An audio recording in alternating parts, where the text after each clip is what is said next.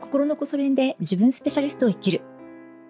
このチャンネルを聞いてくださってありがとうございます。お楽しみいただけてますか？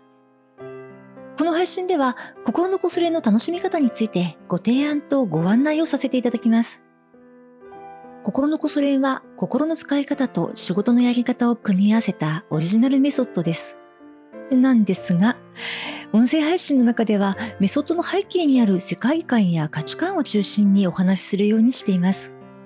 メソッドをテーマにした配信なのに、メソッドそのものをあまりご紹介していないので、そのあたりを少しご説明しておきたいと思います。これからお伝えすることはあくまで私の感覚です。いつものように事例の一つとして聞いていただけると嬉しいです。ではでは今日のお話を始めます。心のこそ練でご提案する具体的なメソッドは、今までメルマガやブログでお届けしてきました。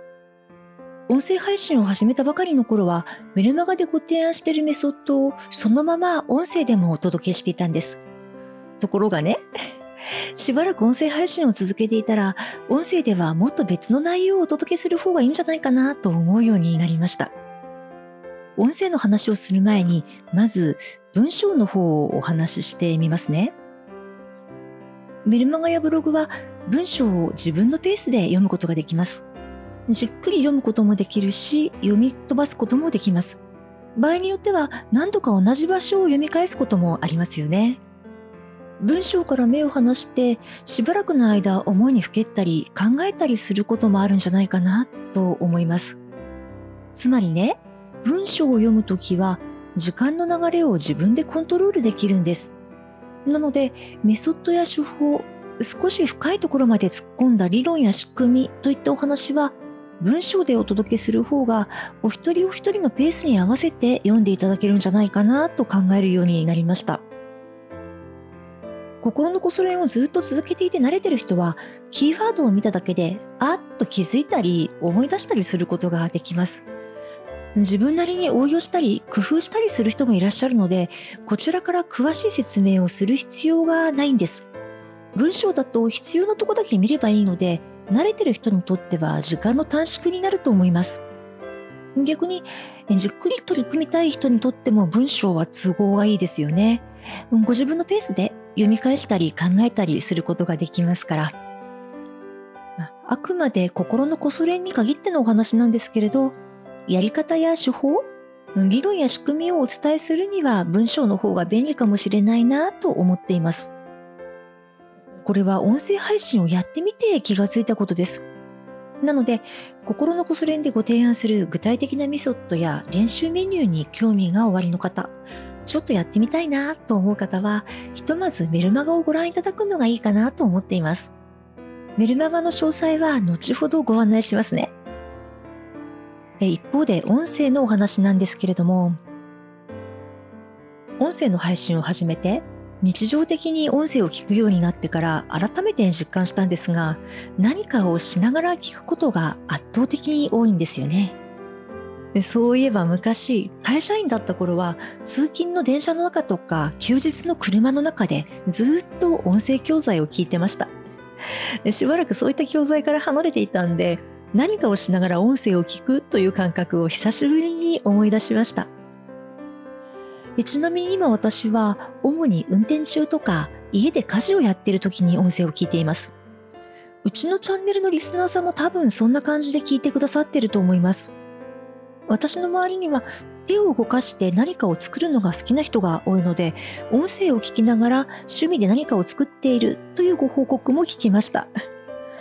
そういった状況で聞くので、あまり頭を使うことなく聞けるもの、耳を使って聞くだけで何かしらいい体験ができるものをお届けしたくなりました。これもやってみて気がつきました。ただね、心のこそ練にはその人らしい生き方を育てるという意図があるので、ただのいい話で終わらせるのはちょっともったいないかなと思ってます。ヒーラーやってますんで、いい話は日常的にたくさんあるんですけど、そういう話を聞き続けることで生き方が育つかというと、私的にはノーなんですよね。ということで、えー、私なりにいろいろと考えた結果、ぼーっと聞いてるうちに、あれ？自分はどうなんだろう？ってアンテナが立つようなお話。この話どういうこと？って自然にクエスチョンマークが出るお話。そんなお話を音声でお届けすることにしました。あとは、文章で書ききれないようなストーリーや体験談、事例も音声でお届けしていこうと思ってます。音声だと雰囲気とか行間とか感覚が再現しやすいので、細かいニュアンスが伝わるんじゃないかなと思ってます。心のこそ練でご提案している具体的な練習メニューの中にも、詳しく補足をすることでやっと伝わるものとか、体験談と合わせると一発で伝わるものがあります。そういうものも音声でお届けしていこうと思っています。あと、音声配信では私の体験や試験をシェアすることで事例の一つをお見せするという意図を持っています。というのは、心のこそ練で自分スペシャリストを生きるというキャッチフレーズで活動していますんで、私のところには自分らしく幸せに働きたいとお考えの方がたくさんいらっしゃるんです。自分らしく幸せに働くという観点で言えば、自己表現と情報発信はとても大切なテーマです。すごい大切なテーマなんで、うん、手法やメソッドがとにかくたくさんいろいろあるんですけれど、どんなやり方がその人に合うかは一人一人違います。絶対的な正解というのがないんですよね。この音声を通して私の体験という事例、私の考え方という事例を聞くことでご自身を振り返るきっかけになればいいなと思ってます。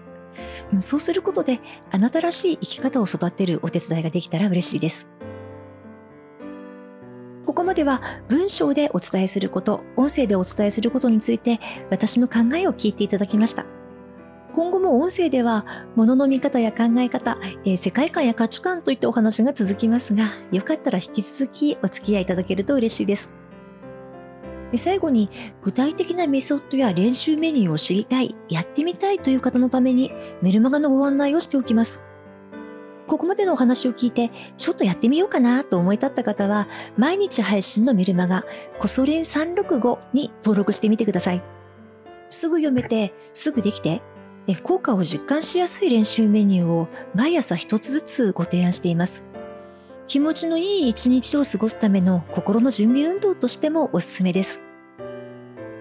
長い文章を読むのが苦にならない方、少し深い心のお話を読んでみたい方、スピリチュアルなアプローチに興味がある方は、週1回配信しているメルマガ、週刊心のこそれをお勧めします。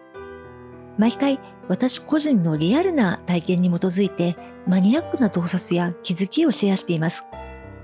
こちらのメルマガは、あなたご自身のペースでじっくり読んでいただくのがおすすめです。読んでいるうちに自然に心が広がって思いがけないアイデアや気づきがやってくることと思います。どちらのメルマガも配信の詳細欄に登録画面のリンクを掲載しています。興味がおありでしたらご登録いただけると嬉しいです。長い長いご案内にお付き合いくださってありがとうございました。今回の音声は折に触れて何度も再放送していきます。コンテンツの途中からお聞きになる方もいらっしゃると思うので、そうした方があれ？と思わないようにちょいちょいご案内したいんです。今後の配信で、あ、また来たと思うことがあるかもしれませんが、よろしくお付き合いくださいませ。ではでは、今日のお話はここまでにします。お付き合いありがとうございました。また声の世界でお会いできるのを楽しみにしています。